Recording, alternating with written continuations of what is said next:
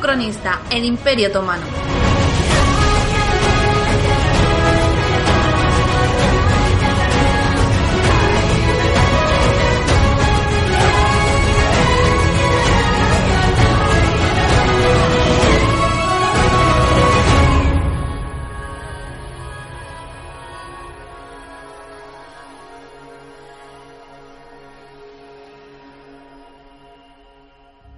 Capítulo 7. El Corsario Rojo. Cárceles de Barcelona, 1557.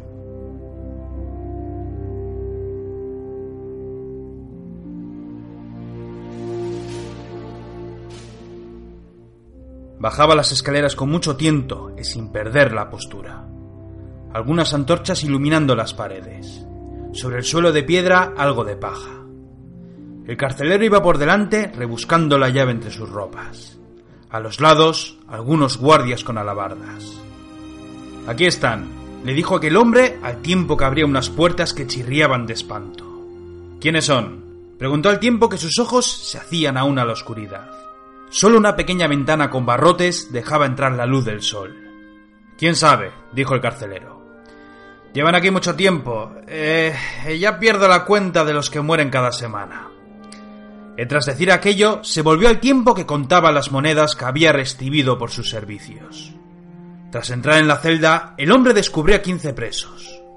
Algunos estaban en el suelo tumbados, otros sentados alrededor de una mesa de madera, y tres de ellos que aguardaban quedos con la mirada perdida en el techo mientras se deleitaban con la poca luz que daba en sus rostros.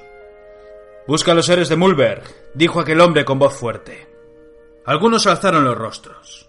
Después se miraron entre ellos. Entonces el más alto se acercó. ¿Hablas por ellos? le preguntó al tiempo que lo miraba de arriba abajo. Sí, respondió con una voz ronca. Mi nombre es Gonzalo Olivar, dijo el hombre presentándose. Trabajo para un hombre acaudalado y de honor. Tengo una misión, traer con vida a un hombre, y para ello necesito a los mejores. Por eso estoy buscando a los héroes de Mulberg. Difícil debe ser tu misión, dijo el hombre de la voz ronca. Pues mucha prenda debería soltar alguien como tu señor para sacarnos de aquí y cumplir con el deber. Busca a los mejores, le respondió Gonzalo. ¿Y dónde hay que buscar al hombre ese que buscas?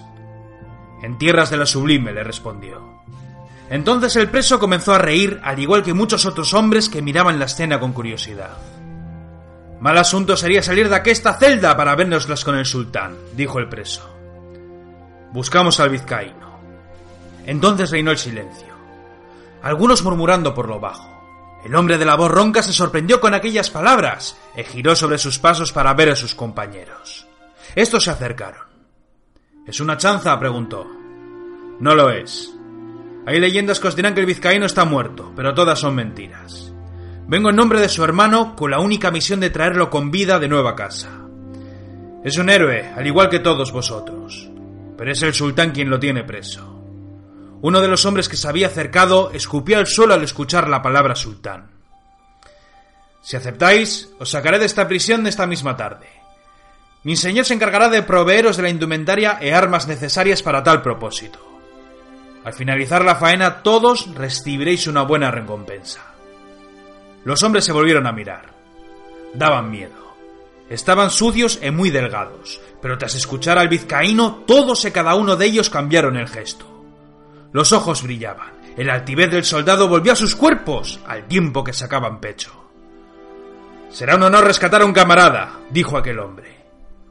Me llamo Lucas Santos, y aquestos hombres que veis son los restantes de la partida de Mulberg. Ese de ahí es Santiago Ángel, valiente entre los valientes. Aquel es Antonio Mejías, un portento con la quitapenas. Ese otro es Gonzalo de Fuentes, un asturiano con muy mala leche. Y por último está Juan Salvador, de Almería, tan diestro con el acero que algunos juran que nació con una toledana bajo el brazo. ¿No hay más hombres? preguntó Gonzalo. Algunos fueron a galeras, respondió Santiago. Otros murieron, y de los restantes nunca más se supo. ¿Habrá buena bolsa, decís? preguntó Juan Salvador. La habrá, os lo garantizo. Será un honor volver a servir con los aceros, dijo Lucas Santos. Pero he aquí que no debéis olvidar una cosa. Decidme. Os seguiremos a los fauces del turco si tanto os place. Les serviremos como buenos soldados temerosos de Dios. Pero no olvidéis una cosa. Por delante de la bolsa de la fortuna está siempre el honor de los valientes.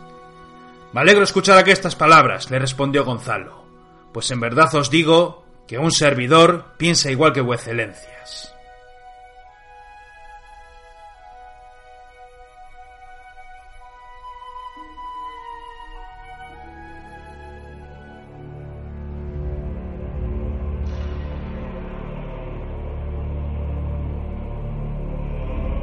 Madrid, ese mismo año.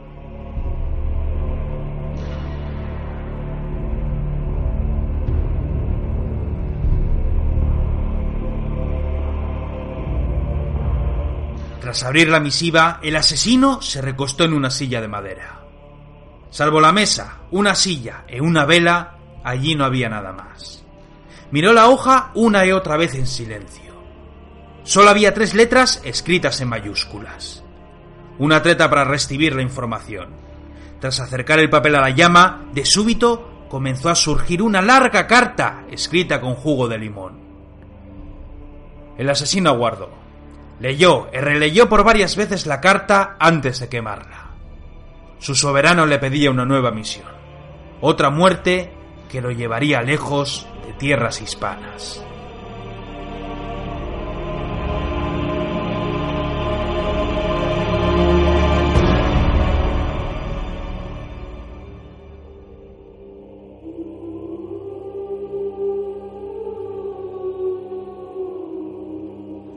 Toledo, un mes después.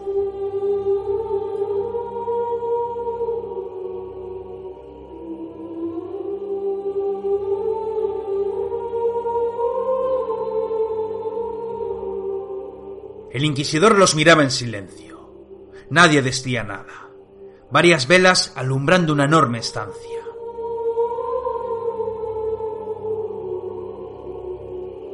Mi nombre es Miguel de Mena, dijo rompiendo el silencio. E si ahora estáis aquí es porque sois los mejores en aquello del matar. Todos y cada uno de ellos mantenían el gesto. Crueles asesinos, miserables que despachan la vida por una buena bolsa. Ni honor ni sandeces, solo el dinero. Eran fríos. Costó reunirlos para una empresa común, y más difícil fue meterlos en una estancia como aquella con una sola puerta de entrada. Ni se fiaban del inquisidor, ni se fiaban de ellos mismos.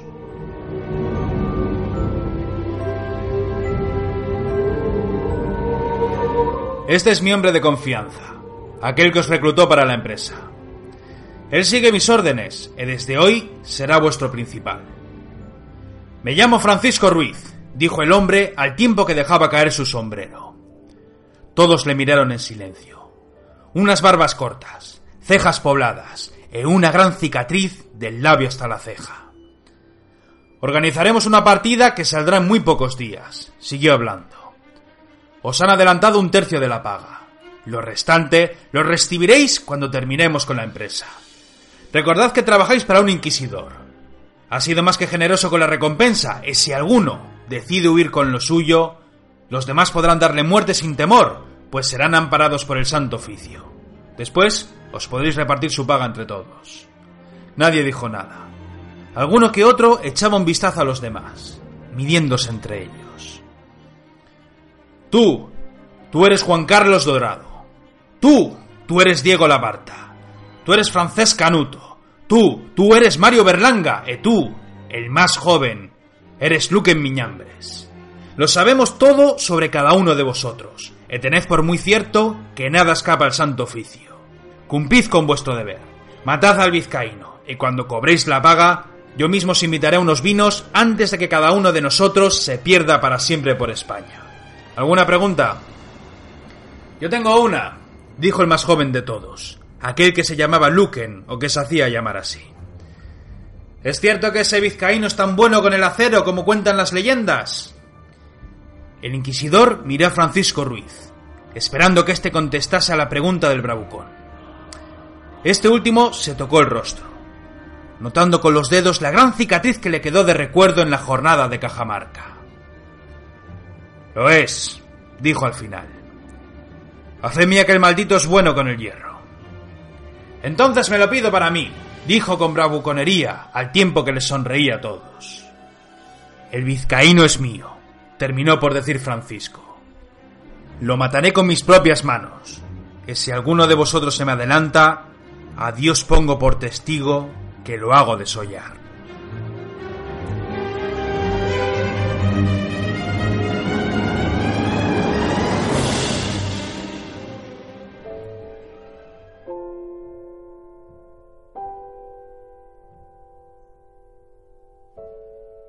Imperio Otomano, ciudad de Socar, invierno de 1557.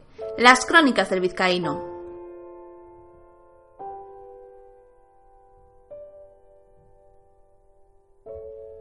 Escuché cómo se abrían las puertas de mi estancia. Allí estaba Socar, sonriendo como tenía por costumbre siempre que venía a verme. Sus visitas eran casi diarias, solo lo perdía de vista cuando éste montaba en galeras para dar caza a los cristianos. Cuando llegaba la primavera solía pasear por la ciudad. Al principio sus gentes me miraban con desprecio, al verme rodeado siempre por una guardia de fieros genízaros. Con el tiempo se fueron acostumbrando a mi presencia, y los años hicieron mella en sus temores, logrando entablar alguna amistad puntual. No podía salir de la ciudad, pero la plaza era grande, y pasaba buenos ratos paseando entre las calles o disfrutando de la sombra de los árboles mientras leía sus libros. Vive Dios, que tardé mucho en aprender su jerga y su escritura, pues era bien distinta a aquella que aprendí en mis tiempos de mozo. El palacio era inmenso. No era un palacio como tal, pero aquella casa era tan grande como hermosa. Varios patios con sus fuentes, estancias hermosas con muchas alfombras de los mejores artesanos, columnas interminables y gentes de toda condición trabajando para su señor. Socar siempre me hablaba del imperio, del sultán y de las maravillas de ser su vasallo. Jugábamos al ajedrez. Un juego de reyes, solía decirme. Un campo de batalla donde la astucia vencía al ansia de la victoria. Siempre me ganaba. Era muy bueno jugando. Aquellos movimientos nos daban pistas sobre nuestras maneras de ser. Socar era muy inteligente, valiente y sabio táctico. Nunca jugaba a las bravas, siempre dividía sus fuerzas en dos, y solo atacaba cuando en verdad se sentía fuerte. Yo era más impetuoso y él sonreía cuando descubría por dónde derrotarme.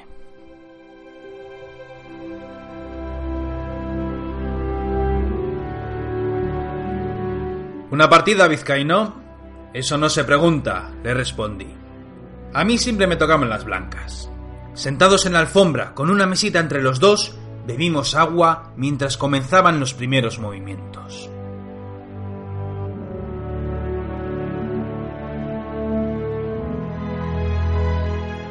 17 años, dijo el turco. 17 años llevas viviendo en mi hogar. A menos esto es mejor que una cárcel. Lo es, dijo Socar al tiempo que movía otro peón.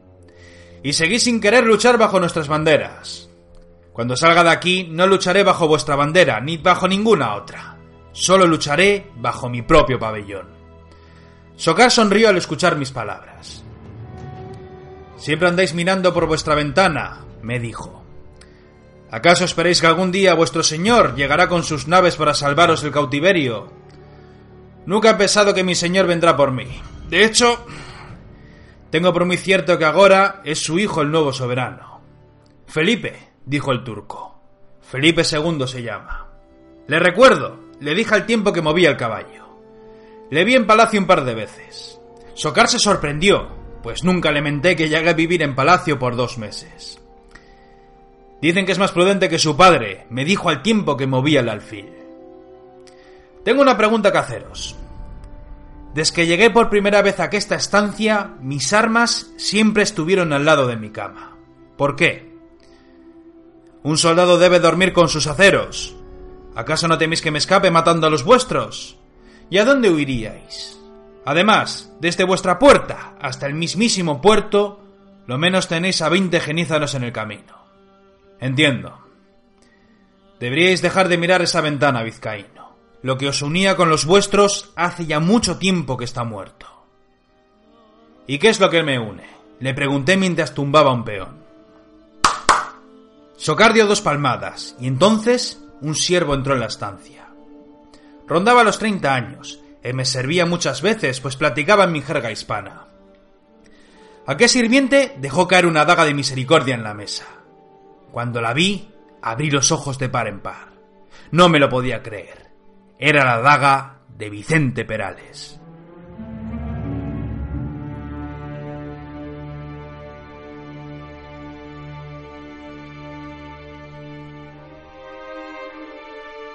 ¿Pero qué hace aquí? Pregunté en un mar de dudas. Me piden una gran recompensa por tu vida, vizcaíno, dijo al tiempo que tumbaba un alfil.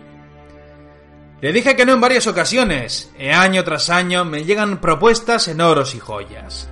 Parece que sois muy valioso para alguien. Miré al siervo. Este tenía la mirada fija en la alfombra.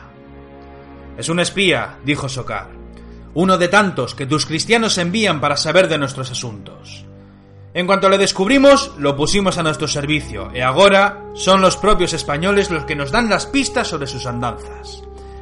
Hay quienes sostienen que preparan una gran armada para hacernos daño en nuestras propias tierras. Dile lo que sabes. Entonces el siervo habló. De aquesta daga fue propietario vuestro propio hijo, y cuando el santo oficio fue a dar con él buscándoos a vos, diéronle muerte y trujeron el arma para dar fe de sus acciones.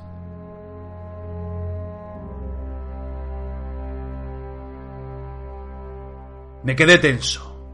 Miré a Socar, el cual asentía. Tuvisteis un hijo, un varón, según se cuenta. Lamento vuestra pérdida. Reinó el silencio.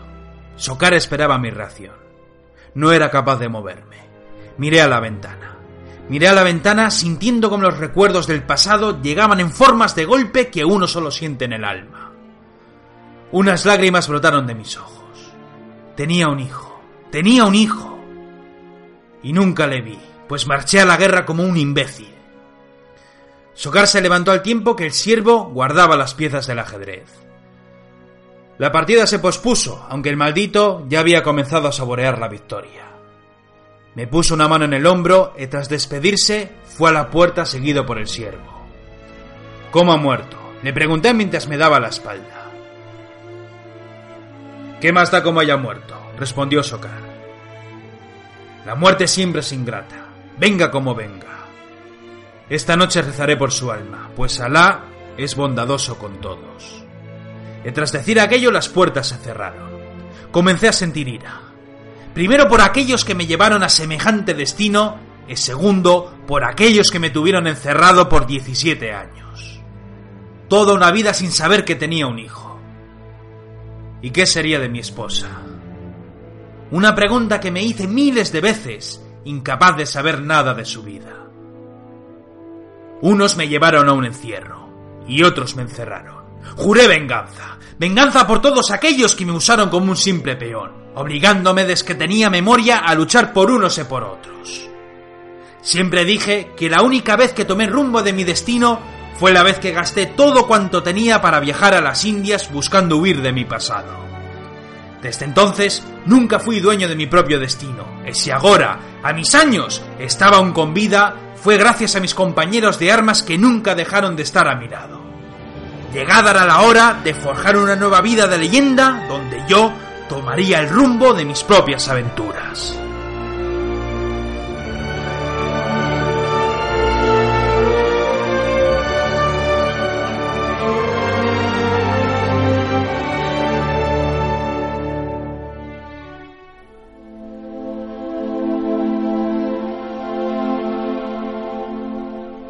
Horas después.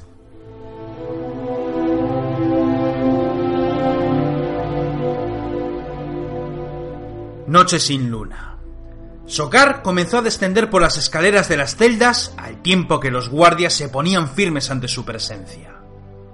En una mesa estaban los dos carceleros tiesos como estacas. El hedor llega hasta el patio, fue lo que dijo.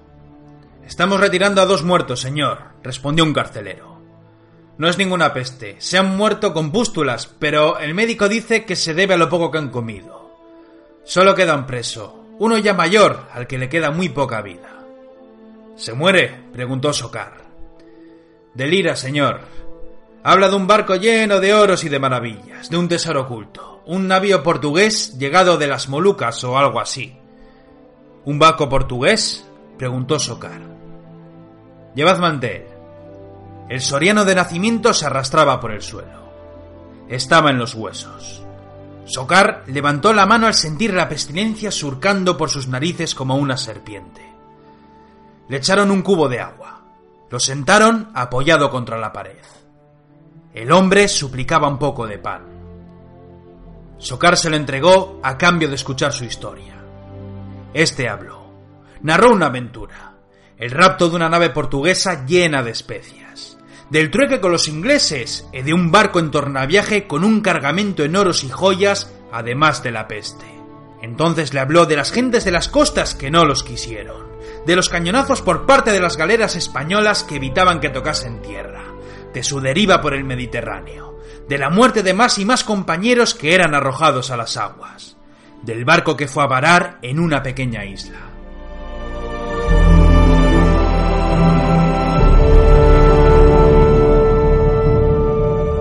Allí escondimos el tesoro, dijo al final. Restábamos cuatro hombres, y sabíamos que solos jamás podríamos arreglar a la Santa Beatriz. Tras una gran tormenta, esta quedó destrozada, y por ello sacamos todos los oros y los escondimos. Después esperamos en vano a una nave que nos pudiera rescatar. Pero allí nunca pasaba nadie. Llegó el hambre y después la desesperación. Nos matamos entre nosotros, y solo yo quedé al final con vida. Caí en la costa sin sentido, y fue una nave turca la que me encontró. Fui chusma por un tiempo hasta acabar en vuestras mazmorras, dijo al fin. Me iban a volver a subir a otra galera, pero todos se olvidaron de mí. ¿Cómo se llama la isla? preguntó Socar. La isla de los lamentos la llamaban los italianos. Allí ya no vive nadie. La isla de los lamentos, dijo Socar. Eso está muy bien, vale. Pero ¿cómo se llama en realidad esa isla y dónde está? Entonces el maldito comenzó a reír. Trozos de pan que no era capaz de tragar fueron al suelo en un ataque de tos. Reía y reía. Púdrete, fue lo que le dijo. Antes la muerte que saber que un infiel se hace con mi tesoro, dijo al final entre un vómito de sangre. Además, yo sé que nunca disfrutaré de las riquezas que por derecho me pertenecen, y por ello cambié toda mi fortuna a cambio de una comida que vosotros no me dabais, bastardos. Volvió a reírse. Reía y reía entre toses mientras Socar lo miraba con los ojos abiertos de par en par. Entonces el cristiano murió. Socar se levantó furioso. Los carceleros se miraron sin saber cómo actuar. Mi señor, dijo uno de ellos. Deliraba. Mentía como lo ha hecho todos estos años. ¿Cómo que todos estos años? preguntó Socar. Sí, dijo el otro. Desde que llegó a su celda siempre nos pedía comida y a cambio nos hablaría de sus tesoros. Mentiras de bribones. Me estáis diciendo que lleva 20 años pudriéndose aquí, suplicando comida a cambio de un secreto, ¿e penséis que mentía? dijo Socar al tiempo que se llevaba la mano al puño de su daga. Mi señor, volvió a decir otro carcelero. Hubo un tiempo en que no decía nada. ¿Y por qué narices no decía nada?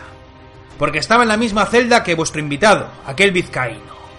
Un escalofrío recorrió la espalda de Socar al tiempo que volvió la mirada a la poca luz de las antorchas que entraba por las escaleras. A grandes zancadas la subió, gritaba el nombre del nubio. Presto, haciéndose con un alfanje de la vaina de un soldado, ambos comenzaron a subir las escaleras del palacio. A su paso, todos los siervos y principales de la casa miraban sorprendidos a los dos guerreros que subían las escaleras de dos en dos. A su paso los genízaros se cuadraban sin dar cuenta de las pisas de su amo.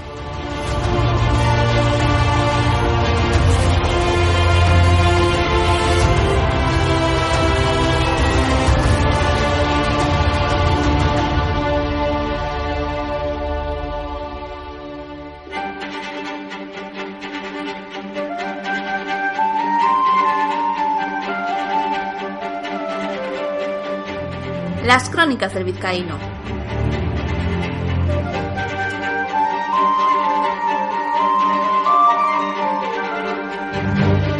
Ceñí la espada al tali, al igual que la misericordia rodeando mis riñones. Comencé a atarme mi pañuelo rojo en la cabeza, a la par que una gran grita hizo que las puertas se abrieran de par en par. Socar entró en la estancia, alfanje en la diestra, con su guardián nubio en la espalda. Alcé la mirada para ver unos ojos llenos de espanto y de ira mientras levantaba la pierna zurda apoyándome sobre la ventana. Ya te dije en su día que montaría la de Dios llegado el momento. Fue lo que le grité levantando la mano para despedirme. Sogar gritó furioso. Alzando el alfanje fue directo hacia mí, y tras sacar todo mi cuerpo fuera de la ventana, esquivé el hierro, sosteniéndome con una mano sobre las piedras que sobresalían por delante de los muros de la plaza. Socar perdió el equilibrio. El vaivén de la faena me hizo regresar a la ventana por dentro, y tras verlo blasfemar por última vez, saqué la misericordia lanzándole un tajo de mejilla a mejilla antes de dejarme caer espaldas al vacío.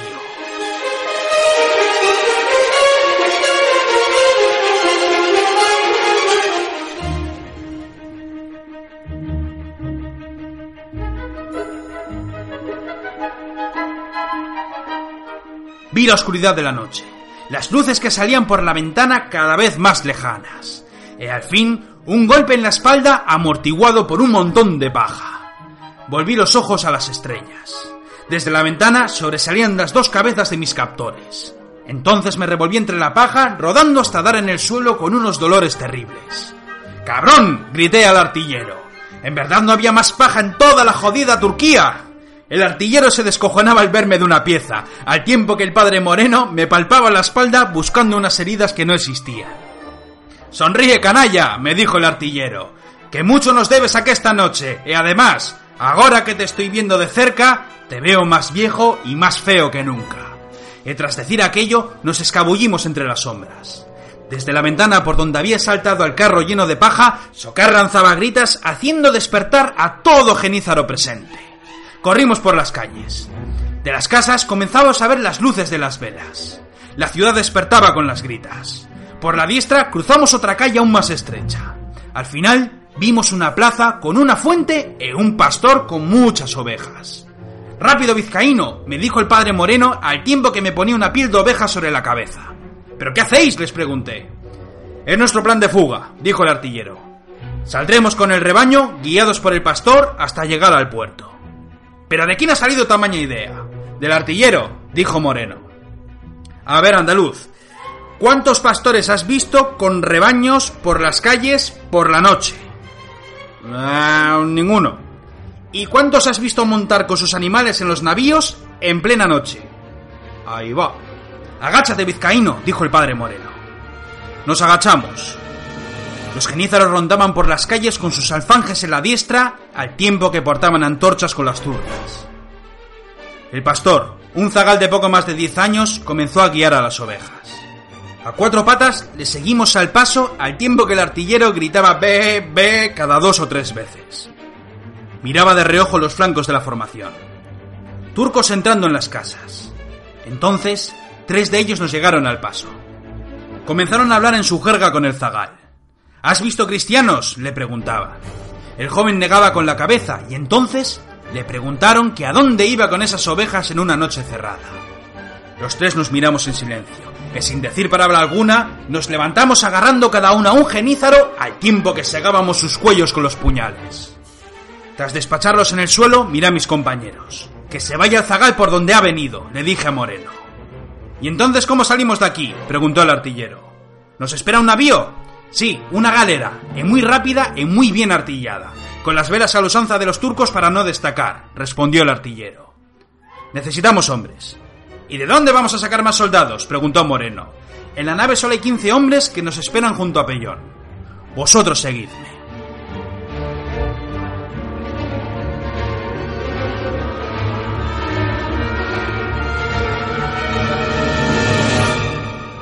Tras despachar con mucho tiento a los carceleros, me hice con las llaves mientras el artillero vigilaba la entrada. Al fondo, una gran celda con muchos barrotes e una enorme verja. La abrí con las llaves y la puerta chirrió. Moreno alzó la antorcha y vimos a muchos hombres que se levantaban del suelo. Habría lo menos cincuenta. ¿Alguien se presta a alzar los aceros para blandirlos con los buenos arrestos que Dios nos ha dado? ¿Quién eres? preguntó uno de los hombres. Había cristianos y moros. El vizcaíno, les dije mientras Moreno lanzaba cimitarras que había en la prisión. No jodáis, dijo uno del fondo. Os jodo, les dije al tiempo que desenvainaba la toledana. Y os animo a que hagáis lo propio con los turcos que nos cierran el paso hasta las galeras. No hubo que lanzar más ánimos, ni arengas, ni nada. Cristianos, turcos y muchos otros blandiendo las espadas al tiempo que relamían el sentimiento de venganza por tanto tiempo a la sombra. Desde arriba, el artillero lanzó gritas, dando fe de que llegaban muchos turcos a la entrada. Cuando les vimos cruzar el umbral, todos y cada uno de nosotros salimos gritando a viva voz mientras las estocadas comenzaron a hacer de las suyas, despachando a todo enemigo que estuviera al alcance de nuestros aceros. Entonces, guiados por mi espada y a sabiendas de cómo cruzar las calles por toda la plaza, corrimos calle abajo como una horda de energúmenos sedientos de sangre y libertad. Por otras calles surgían pequeños grupos de genízaros lanzándonos gritas, y estos se estrellaban contra las cimitarras en un gran número de combates que crecían por momentos.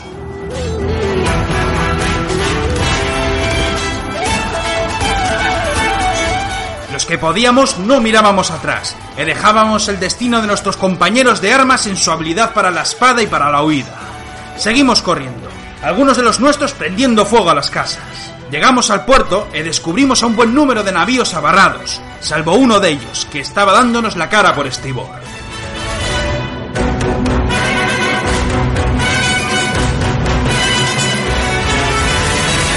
Desde allí nos llegaron muchas gridas en nuestra jerga y tuvimos por bien saber que era en verdad nuestro navío. Cruzamos el puente de madera mientras que algunos caían a las aguas e intentaban subirse a la nave a duras penas.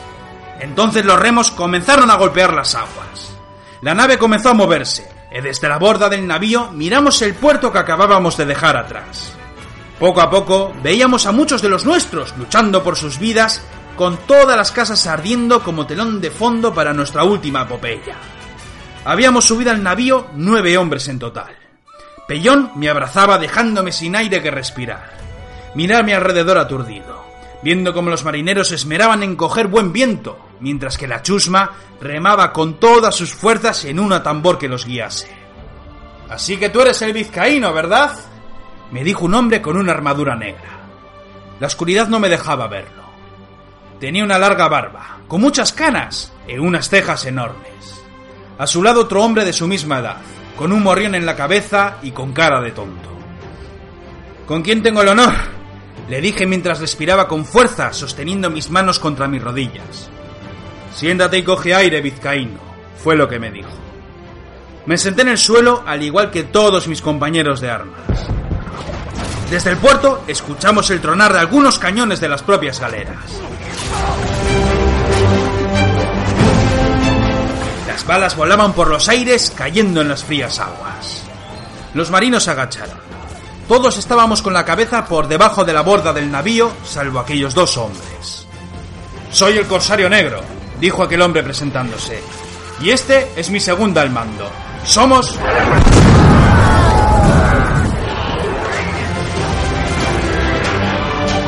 Una bala surcó los aires, dando con ambos personajes que fueron barridos en la trayectoria, siendo partidos por la mitad, dejando en el suelo sus piernas en unos grandes surcos de sangres que nos empapó a todos, dejándonos con la boca abierta.